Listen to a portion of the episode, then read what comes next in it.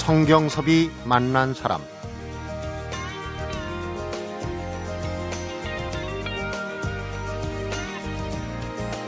가장 좋은 여행은 지금 바로 이 순간에 택시를 불러서 기차를 타고 이튿날 아침에는 이탈리아에서 일어나는 것이다. 그리스 작가죠. 니코스 카잔차키스의 얘긴데요. 재작년 2011년에 이렇게 여행을 떠났다. 여행지였던 그리스를 400페이지가 넘는 두꺼운 책에 한가득 담아 갖고 온 이가 있습니다. 그리스 여행에서 가장 인상적이었던 것이 행복에 관한 시각이었다고 그러는데요. 성경섭이 만난 사람. 오늘은 시골 의사, 경제평론가, 청춘 멘토. 이 모든 수식어를 떼어버리고 그리스를 여행하고 온 박경철 작가를 만나봅니다.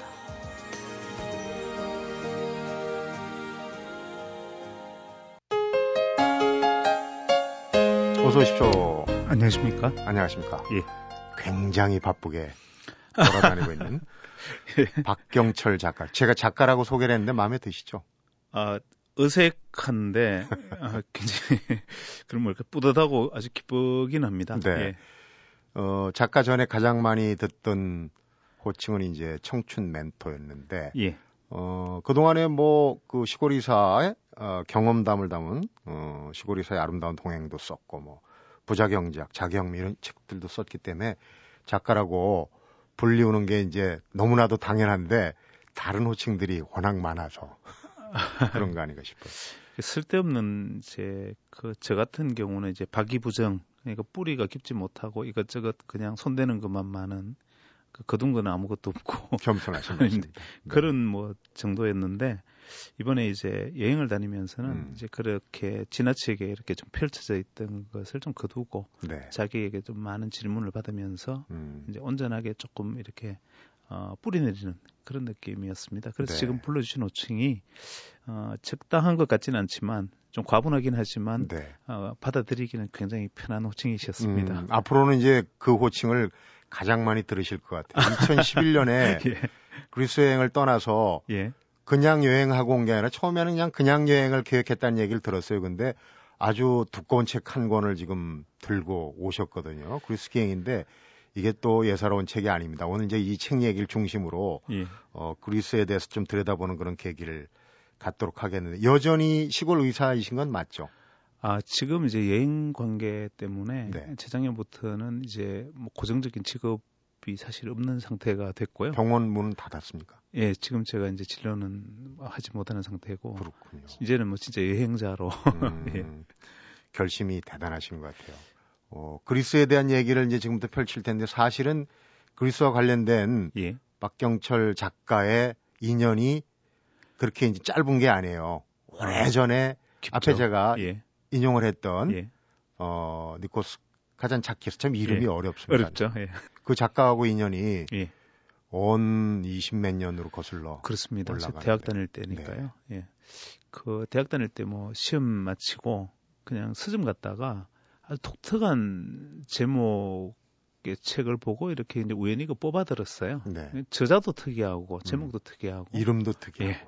그때는 그 책 제목이 이제 그리스도 십자가에 다시 못 박히다. 다시 못 받겠다. 다시 못 박히다.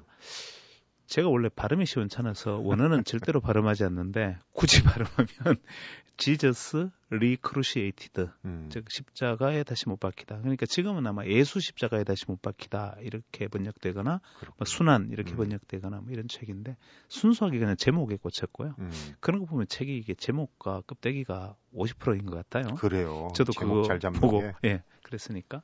근데 그 옆에 이제 꽂혀 있던 책이 그리스인 졸업아 많이 알려진 책이죠. 영화도 됐잖아요. 예. 그 안소니 퀸. 네. 근데 그 옆에 있었던 게 이제 미할리스 대장. 음. 그게 이제 대표작으로 우리나라에 아마 소개돼 있던 네. 그런 시기였고 음, 그 책들을 이제 정말 그냥 우연히 책 제목이 신기하고 저자가 신기해서 끄집어서 읽었다가 음, 제가 우리 뭐 요즘 이제 세칭 뭐 꽂혀버렸다 네. 뭐라고 표현하지 거기 이제 완전히 포로가 됐던 뭐 음. 그런 기억이 있습니다. 카잔차키스라는 예. 그 독특한 그리스 작가에 이제 예. 꽂혔다고 말씀하시는데 그래서 그 이후로는 예. 어, 이 작가의 모든 작품을 예. 그러니까 뭐- 보통 이제 전작주의 독서법이라고 유식하게 이렇게 얘기를 해요. 예. 그 사람이 쓴 모든 저작물들을 이제 읽고 네. 그 작가의 고향에 예. 한번 가보고 싶다는 생각을 술래죠. 하고 싶습니다. 근데 예. 결행이 오랜만에 됐어요, 사실은. 예. 그 전에도 그리스는 뭐 한두 번 가보신 건가요? 아니요. 그리스는 가보지 못했었고요. 그 니코스 카단차키스 말대로 하면 우리는 이제 다들 노예 계약서를 한 수백 장씩 쓰고 살아가니까 네. 그 중에 뭐 대표적인 게 이제 이건 제 표현이 아니라 카탄차키스 표현에 의하면 사람은 이제 태어나는 순간 예를 들면 돌판에 쓰는 계약도 있죠. 예를 음. 들면 태어나는 순간 어떤 나라의 국민과 계약을 하게 국민으로서 어, 일하는 존재로서 이제 네. 규정이 되고 또 이제 부모 자식이라는 가족의 구성원으로서도 이 계약이 성립되고 네. 뭐 학교 가게 되면은 이제 학생이라는 또 이 규정이 일어나고 음. 뭐 직장에 가면은 직원으로서 규정 이렇게 이제 얽히고 설킨 사회적 관계를 니코스 카란차키스는 이제 노예 계약이라 그랬어요. 네. 그분은 이제 워낙 자유주의자시니까. 음. 근데 그거를 이제 자기는 자유라는 이제 그 속에서 그런 것들을 다 넘어서는 어떤 새로운 것을 말씀하셨지만 음. 뭐 우리가 뭐 사회적 존재로 살아가면서 그건 뭐 말도 안 되는 이야기죠. 네. 어, 그래서 실제로 갈 수가 없었어요. 저도 순례를 가보고는 싶었지만 그 계약서가 너무 많지 않습니까? 음. 예를 들면 병원에서는 진료를 해야 되고. 근데 이런 것들을 최소한 이제 석판에 쓰여진 것은 당연한 것이지만 하다못해 음. 휴지에 쓰인 것 정도라도 우리가 둘둘 말아 던져야 떠날 수 있으니까요. 근데 깰 보- 수 있는 건 깨보자. 음. 근데 그게 이제 보통은 뭐 예를 들면 이런 이유로 저런 이유로 여행을 갈 수 없게 되고 기껏 가면 왜 관광 음. 며칠 다녀오는데 이제 작정하고 몇 년 가려면 이제 이런 것들을 정리를 해야 갈 수 있으니까요. 음. 그래서 꽤 시간이 걸렸고 그래서 이제 재작년에 출발할 수 있었습니다. 결행한 건데 결행했죠. 통계를 한번 내보셨는지 모르겠어요. 이제 예. 혼자 다니셨습니까? 대개 혼자 갔고요. 음. 또그 내륙에서는 이제 어쩔 수 없이 그리스 통역해줄 수 있는 아테네 현지 대학생 네. 도움도 받- 받았고요. 음. 또 이제 그 에게 터키 연안이나 아니면 북아프리카 지역이나 음. 이런 쪽은 또 함께 하실 수 있는 분이 또 계셔야만 어, 또 제가 겁이 많아서 여행 거리나 걸린 기간은 이제 1차로 예. 지금 첫 책이고 이런 책을 10권을 9권을 더 내시겠다는 예. 아주 그 방대한 계획을 갖고 계신데 일단 지금 첫 책을 내는 데까지의 여행 거리나 걸린 굉장히 그. 긴 거리 같습니다. 비행기만 제외하고도요. 네. 한번 가면 이제 보통 렌트카 한 4,000km 정도, 음. 어, 뭐 한 3, 4천, 5천 정도를 움직이니까 굉장히 많이 움직인 것 같습니다. 보통 음. 제가 작년에 총 한 6번 정도 어, 갔다 왔으니까요. 네. 재작년 시간상으로는 뭐 거의 한 뭐 3분의 2 정도 나가 있었다고 볼수 음. 있죠. 예. 그러니까 한동안 예. 우리 박경철 작가의 모습을 보기 힘들었지 않았나 그런 저 생각이 애기에. 가면 자주 볼 수 있었습니다. 그 어떻게 보면은 카잔차키스의 어떤 여행벽, 여행의 어떤 그런 인생을 에, 본받는 그런 부분이 있어요. 그 그분도 아마 그쪽의 유럽 지역을 포함해서 자기 고국을 포함해서 여행을 많이 다니신 걸로 알고 있는데. 아유, 그분이 26살부터 시작해서 돌아가실 때까지 음. 6년을 제외하고는 여행만 하신 분이라 네. 그 그분을 수식어가 많은 분이긴 한데 음. 그분을 보통 규정할 때 The Great Traveler. 음. 아 죄송합니다. 이 발음도 좀 짜는데 어이, 그 좋은데요. 책에 그렇게 적혀 있습니다. 위대한 위대한, 여행자. 여행자라고 소개를 하죠. 우리는 보통 뭐 대문호 뭐 음. 이렇게 소개를 하는 것이 일반적일 텐데 네. 노벨상 후보에 두 번이나 오르신 분을 음. 여행자로 소개할 만큼 많은 여행을 하셨던 분이고 네. 그분은 온전히 자기의 사상이나 철학, 삶, 어, 공부 모든 것들이 여행을 통해서 이루어졌다 이렇게 네. 말씀하신 분이죠. 카잔차키스의 영향도 있겠지만은 그리스에 대한 예. 어떤 그 동경이랄지 예. 이런 게 있었을 거라고 생각을 해요. 근데 왜 그리스인지에 대한 질문 한번 드려보겠습니다. 왜냐면 우리가 음. 그리스 하면은 여행지로서 먼저 꼽지는 않거든요. 예. 다른 문명지 아, 예. 혹은 뭐 그리스가 또 지금 우연찮게 어, 재정 위기, 경제 위기 이런 것도 그렇습니다. 어, 예. 문제가 되고 있고 한데 왜 그리스였는가? 어, 그건 이제 그녀가 좋아하는 것은 무엇인지 예뻐 보이지 않습니까? 그것처럼 제가 이제 니코스 카란차키스가 제게 꽤 동경의 대상이었기 때문에 니코스 카란차키스가 평생을 이제 그 탐구했던 대상이 그리스 음. 문명이었고요. 그러니까 자연스럽게 그리스라는 것은 제가 오래전부터 호기심의 대상이었고요. 네. 그러다 보니까 언젠가는 니코스 카잔차키스가 이렇게 얘기해왔던 그리스를 내 눈으로 보고 100년 전에 니코스 카잔차키스가 보았던 것과 제가 본 것, 음. 혹은 그리스인인 그가 본 것과 한국인인 제가 본 것, 이것의 차이는 뭘까? 네. 그럼 그가 이미 돌아가신 분이긴 하지만 그분의 생각과 제 생각을 한번 대화를 통해서 비교도 해보고 싶고 음. 이런 생각을 하고 있었으니까요. 어, 우연히 지금 뭐 그리스가 이제 경제 위기로 주목받고 있지만 그것은 아니고 그 이전부터 동경심이 있었다고 봐야겠죠. 그래서 네. 제게는 뭐 막연하게 언젠가는 꼭 한번 찾아가야 될 순례 대상 음. 뭐 그것이 그리스였습니다. 그렇군요.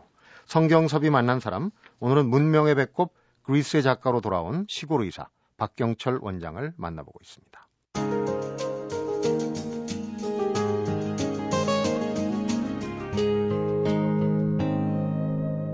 성경섭이 만난 사람. 문명의 배꼽 그리스를 읽으면서 다들 그런 그 느낌을 가졌으리라고 생각합니다. 시오노 나나미의 로마인 이야기가 버뜩 떠오르더라고요. 예. 근데 그 전개되는 방식이 완전히 다르거든요. 예. 하나는 연대기인데 역사서 형식인데 지금 이제 박경철 작가가 쓴 그리스 얘기는 본인이 그렇게 얘기를 하셨더라고요. 예. 어, 보통 이제 storytelling이라고 하는데 space telling, 예. 장소를 따라가는 예. 그런 형식 이라고 얘기를 하셨어요. 예.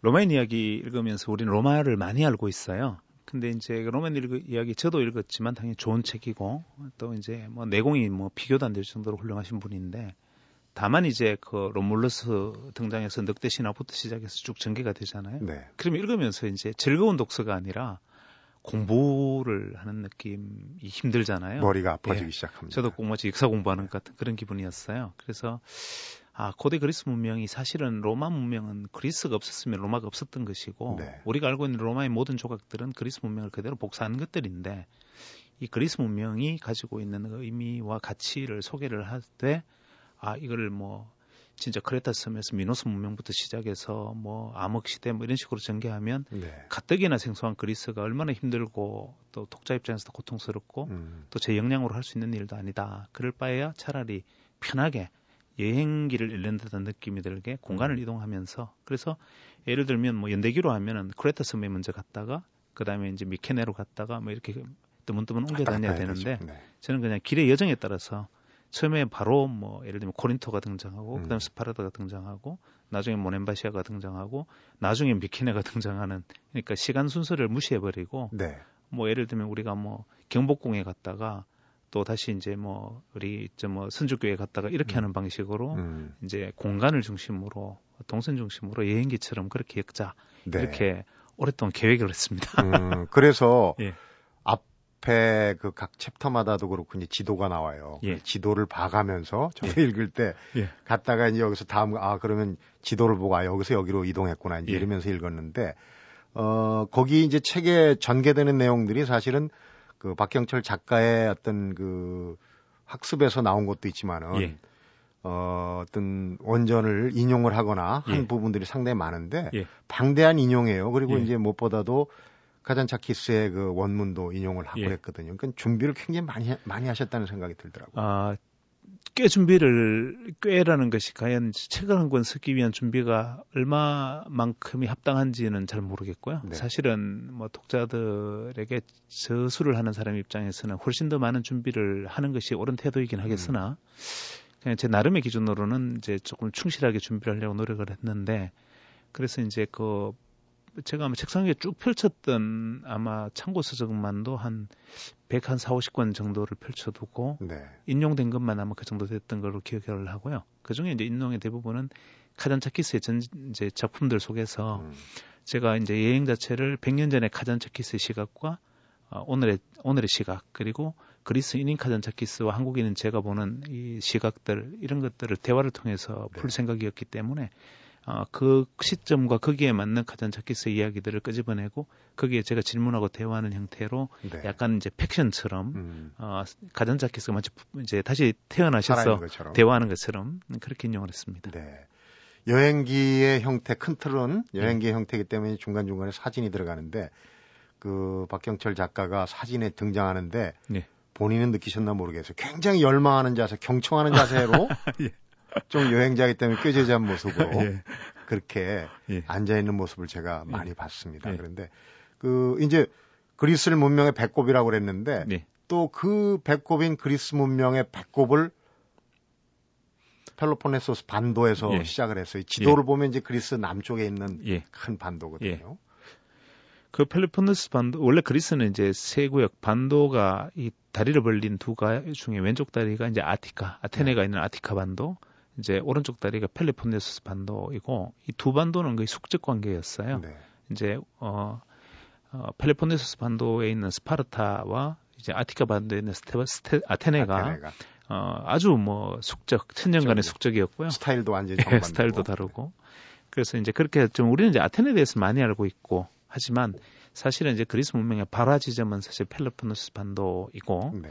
그리스의 온전한 정신은 그곳에서 먼저 출발했고 미케네 문명도 거기에서 시작이 되어서 아티카로 넘어갔을 거야. 음. 그러니까 이제 이 펠레폰네소스에서 시가 뿌려지고 사기 튼 다음에 음. 어, 아테네에서 이제 꽃이 폈다 이렇게 생, 이런 것이 이제 그리스 문명인데 네. 우리는 그리스 문명을 항상 절정의 순간만 보고 있죠. 음. 그래서 그 절정의 순간 이전에 어, 그들이 올라야 했던 그 가파르던 그 상승의 길, 음. 힘들지만 올라가야 했던 길들, 고난 때는 이제 영역과 부침이 있는 어, 그런 곡절이 많은 역사들 이런 부분들이 아, 한 문명이 피어나기 위해서는 이런 정도의 어떤 산통이 필요하다. 음. 이것을 보여주려면 펠레폰누스 반도를 먼저 갔어야 된다라고 음. 생각했습니다. 그래서 네.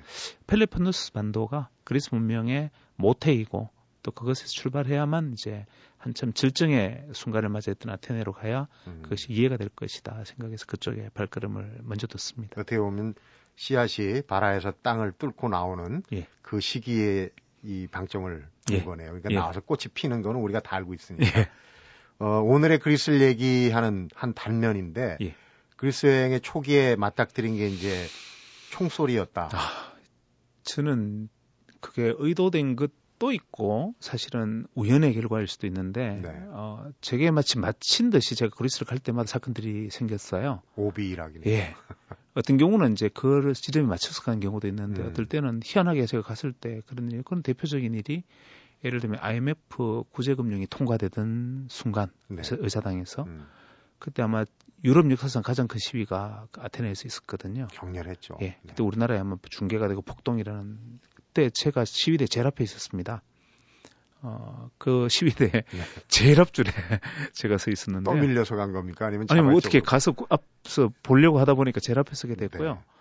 어, 본의 아니게 진짜 막 체루탄에 눈물 콧물 흘리면서 그, 그 경찰관에게 쫓겨서 골목으로 쫓겨 들어가는데 그때는 이제 관광객이든 시위든 구분이 안 되니까 무조건 네. 도망쳐야 되잖아요. 그래서 곤봉에 쫓겨다니는 경험까지 하면서 우리가 그때 이제 IMF 통과되던 순간 저는 아직 기억나는데요. 기자회견 하던 그 그때 음. 강경식 부총리가 기자회견하면서 IMF 구제금융을 받아들이기로 했던 네. 기자회견 아직 생생한데 그 장면이 음. 그리스에서 딱 그때 그 장면을 맞닥뜨렸고요. 그다음에 아까 말씀하셨다시피 어, 어떤 한 약사분의 그 비통한 죽음 음. 이것이 이제 그리스 시위에 불을 당겼었는데 권총자살이 예. 네. 그게 이제 어떻게 된 거냐면 어, 당연히 이제 국가부도가 되니까 국가가 약속한 연금을 이제 지급을 할 수 없게 되지 않습니까? 네. 그래서 많게는 지금 60% 이상 지금 삭감이 됐어요. 음. 우리도 뭐 연금 조정에 대한 이야기가 있는데 근데 그리스 사람들이 볼 때는 너무 억울하죠. 평생을 자기가 이제 그 연금을 믿 국가를 믿고 나는 연금을 내왔는데 네. 어, 국가라는 것이 이제 정권이 바뀌고 하는 것이 중요한 게 아니라 국가는 정통성이 있잖아요. 음. 그러니까 한 정통성을 가지고 국가가 나와 약속을 하겠다는 거죠. 그래서 그분이 이제 유언을 이렇게 유서를 이렇게 썼죠. 어, 나는 국가를 믿고 어, 성실히 일을 하고 어, 연금을 납부해 왔는데 어, 국가는 나와 약속을 지키지 않았다. 음. 어, 그래서 하지만 이렇게 약속 지키지 않는 조국을 내가 선택할 권리는 내게 없었는데 태어나자마자 이 내 조국이었으니까 대신 내 삶은 내가 선택할 권리가 있다. 네. 어떻게 보면 지극히 그리스인 다운 어법으로 음. 이제 자기의 어떤 그 변을 다 하면서 안타까운 죽음을 그 신타그마 광장이라는 우리로 치면 여의도 공원 같은 네. 곳이죠. 거기서 아 우리 광화문 광장 같은 곳이네요. 거기서 이제 그런 안타까운 죽음을 맞이했는데 그 그리스 사태에 상당히 큰 이제 파장과 불씨를 던졌고요. 음. 그때 그 순간에 제가 그리스에 어떤 사람들의 어떤 감정 내지는 그분들이 가지고 있는 비통함 음. 때에 따라서는 또 하지만 합리적으로 우리 이겨내야 한다라는 이성적인 목소리. 네. 하지만 또 감정에 이제 뒷일을 생각하지 않고 감정에 매몰되어서 네. 분노를 표시하는 뭐 이런 모든 모습들을 같이 볼 수 있었고요. 네. 또 어떨 때는 뭐 하필이면 제가 갔는 날 어, 그리스가 이제 경제 위기가 있으니 공무원 감축하지 않습니까? 네. 박물관에 당직 인력을 다 감축해 버렸어요. 음. 그러니까 올림피아 박물관 같은 그런 유서 깊은 박물관에 40대 여자분 혼자서 당직을 쓰시고 계셨어요. 네. 그러니까 밤에 그 다 틀려버렸어요. 그게. 근데 제가 그 다음날 올림피아 박물관에 저는 그걸 꼭 보러 갈 게 있었는데, 네. 어, 아침에 자고 일어나서 아침에 박물관 앞에 가니까 전부 폴리스 라인에 온 유럽의 TV 방송사들이 다 와 있어요. 네. 출입도 안 되고 어젯밤에 털렸다는 거예요. 그날 밤에 이제 문화부 장관 사임하고 난리가 났는데 그게 이제 장관 한 명이 사임할 일도 아니고 그 당직 선 여자분이 책임질 일도 아니지 않습니까? 네. 그 책임은 누가 지느냐 지금 어, 그런 수많은 질문들이 제가 여행을 갈 때마다 곳곳에서 그런 일들을 경험했고요. 네. 어, 그래서 굉장히 안타까운 마음도 있고 또 한때 우리가 경험했던 일이기도 하고요. 자칫 잘못하면 우리가 이제 나중에 반면교사, 음. 아, 다른 사람이 어, 의도했던 의도하지 않았던 어, 어떤 행위로 인해서 좋은치 않은 결과를 가져오면 네. 아 나는 저렇게 하지 말아야지 이런 교훈이라는 게 필요하지 않습니까? 네. 그런 측면에서 우리가 이제 교훈의 측면에서 보아야 될 점도 있고 음. 또 한편으로서는 같은 아픔을 공유했던 입장에서 이해되는 측면도 있고 네. 또 그런 위기가 닥쳤을 때 어, 대응하는 국민들의 어떤 반응이나 공동체 정신도 좀 다르고 어, 그런 부분들이 이제 많은 질문과 숙제를 현대 그리스가 또 네. 던져주기도 했습니다. 그렇군요. 문명의 배꼽 그리스가 그러니까 이제 기행문이면서도 역사가 들어가 있고 문화가 있고 또 현재 그리스의 예. 어떤 그 시사 문제도 다 포함이 돼 있는 그런 부, 부분인데 자 이제 박경철 작가가 그리스에 주목하는 이유 중에 우리가 그리스에서 뭘 배울까 예. 이게 아마도 제일 중요한 것 같은 생각이 들어요. 예. 잠시 한번 풀어보겠습니다. 성경섭이 만난 사람 오늘은 그리스를 다녀온 시골 의사 박경철 원장을 만나보고 있습니다.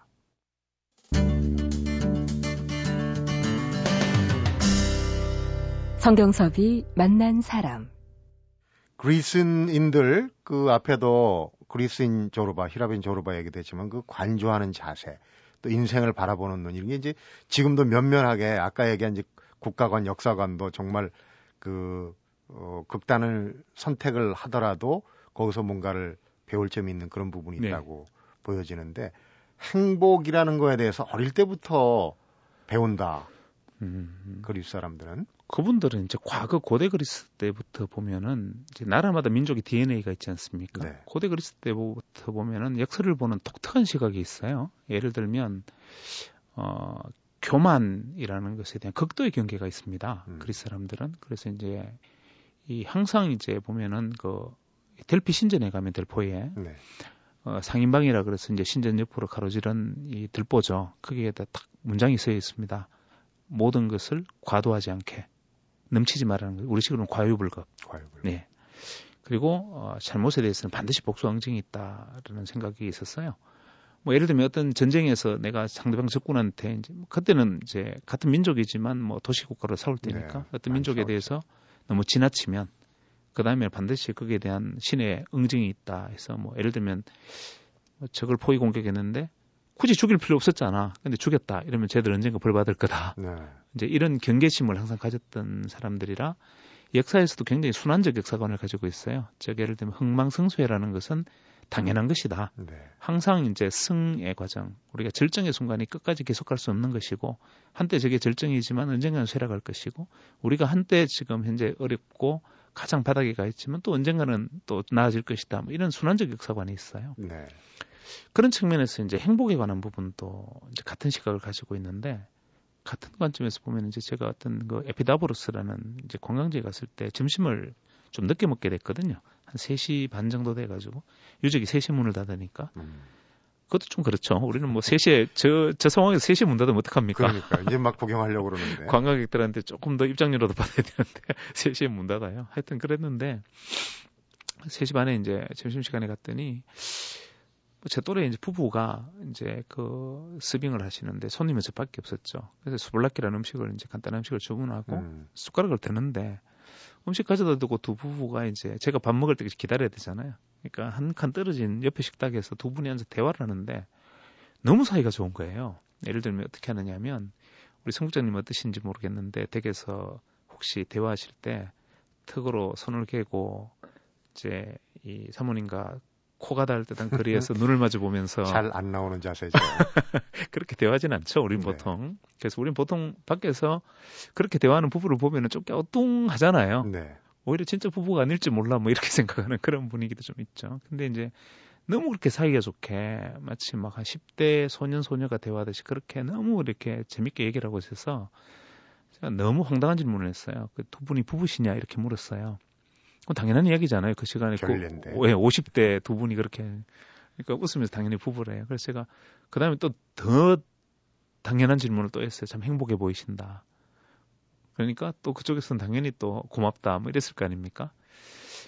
제가 왜 이렇게 자꾸 이렇게 너무 터무니없는 질문을 하지 생각하면서 기껏 생각해낸 게 이 식당이 두 분 거냐 또 이렇게 물었어요. 음, 그럼 50대 두 부부가 그렇게 식당 하고는 당연히 그러면 종업원이겠어요? 설마 두 분이 부부가? 네. 내가 지- 제가 질문하고 아차했는데 어 뜻밖의 대답이 주인이 아니래요. 음, 그분들이 굉장히 이제 이 지적으로 생긴 분이셨어요. 굉장히 곱게 네.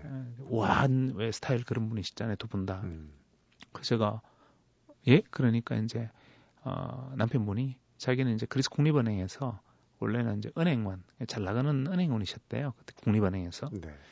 근데 그리스 구조조정 때문에 이제 그 경제위기 때문에 구조조정 당해서 지금 이제 처가에서 장인이 운영하시는 식당에 아르바이트 하러 음. 식구들 데리고 지금 내려왔대요. 그 식당이 예. 그게. 우리로 치면 이제 처가살이인데 그것도 잘 나가던 은행원이 아, 이 처가 식당에 가서 이제 서빙을 하면은 어, 뭐 얼굴에 진짜 어두운 그림자가 가득해야 되잖아요. 네. 우리 상식으로는 그것도 뭐 6개월밖에 안 됐으면 불행의 그림자가 이렇게 어른어른해야 한 것이 이제 우리가 생각하는 일반적인 관, 관점이니까 그래서 제가 아, 그런데 어떻게 이렇게 행복해 보이느냐 뭐 제가 이렇게 말하니까 마치 영어를 잘하는 것처럼 보이지만 더듬더듬 이제 그런 지금 얘기를 했더니 아, 그런 곳에서는 말하기가 참 좋은 게 피차 제2 외국어잖아요. 네. 그러니까 이제 그랬더니 어, 그분이 제 질문을 이해를 잘 못해요. 어, 내가 직장을 잃고 여기 와서 일을 하고 있으니까 당신은 내가 불행할 것이라고 믿는 것이냐라고 재확인을 해요. 네. 그래서 그렇 게 당연한 거 아니냐 하는 식으로 얘기하니까 아, 도저히 자기는 이해를 잘 못하겠는데 직장 잃고 와서 처가 살이하는 게 만약에 내가 불행할 것이라고 당신이 전제하고 내게 하는 질문이면 글쎄 내 대답은 이렇게 할 수밖에 없다라면서 한 말이 이제 이런 말이었어요.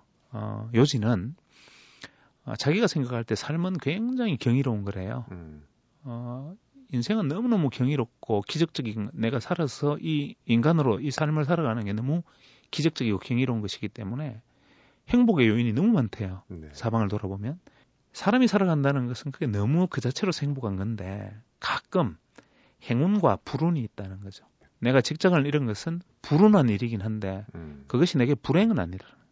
그러니까 우리가 살아가는 삶은 너무 기적적이고 경이롭고 사방에 돌아보면 행복의 요인들이 너무너무 많은데 그걸 생각하면 어떻게 인생은 행복한 거지 않느냐. 말씀을 듣고 보니까 가장 중심을 둔 게 이제 행복이라는 그런 음. 키워드를 얘기를 하시는데 이제 10편의 여행 기행 중에 첫 편을 가지고 얘기를 하다 보니까 저희도 시간이 거의 다 갔어요.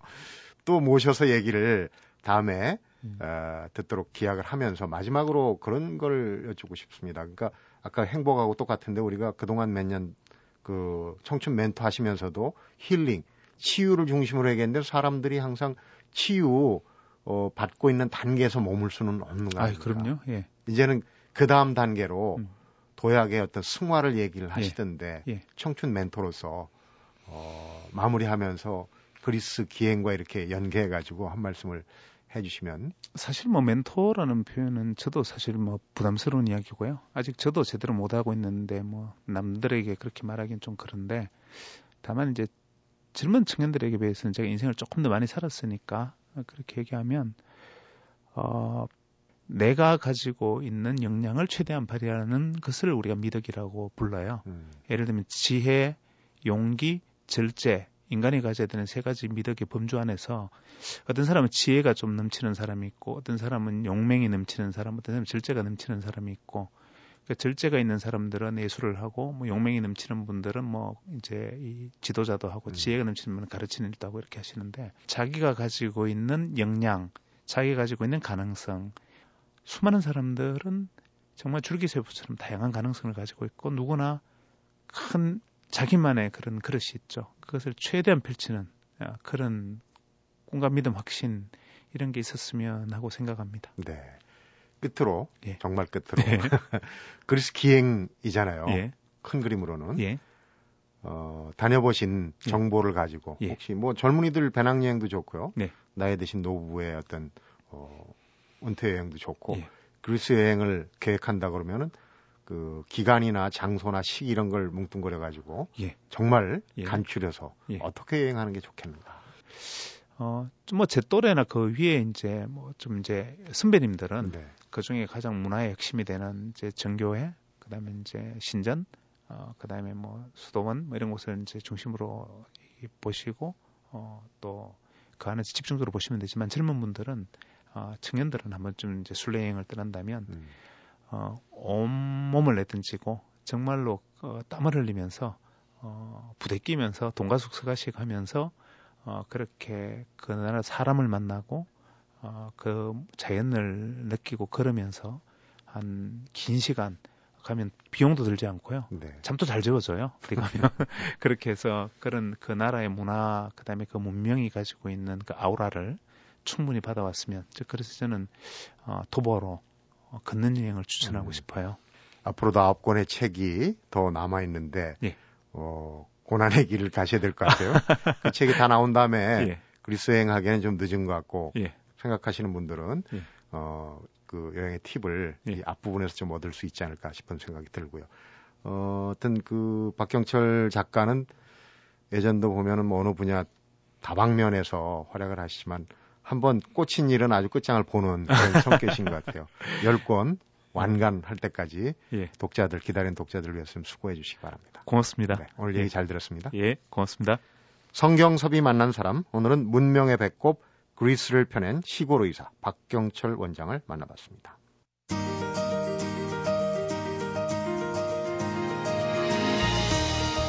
인생은 최선을 다한 사람에게 늘 정직하다. 99도의 물이 100도가 되기를 기다리며 노력한 일을 세상은 외면하지 않는다. 박경철 원장 얘기인데요. 본인의 얘기가 아닐까 싶은 생각도 드네요. 의사로서 평론가로서 또 방송 진행자로 청춘 멘토 그때그때마다 최선을 다한 삶이 그리스 여행할 기회를 만들어 줬겠죠. 그리고 다시 한번 최선을 다해 쓴 문명의 배꼽 그리스를 읽으면서 그에게 주어질 새로운 기회가 무엇이 될지 기대해 보게 됩니다. 성경섭이 만난 사람 오늘은 여기서 인사드립니다.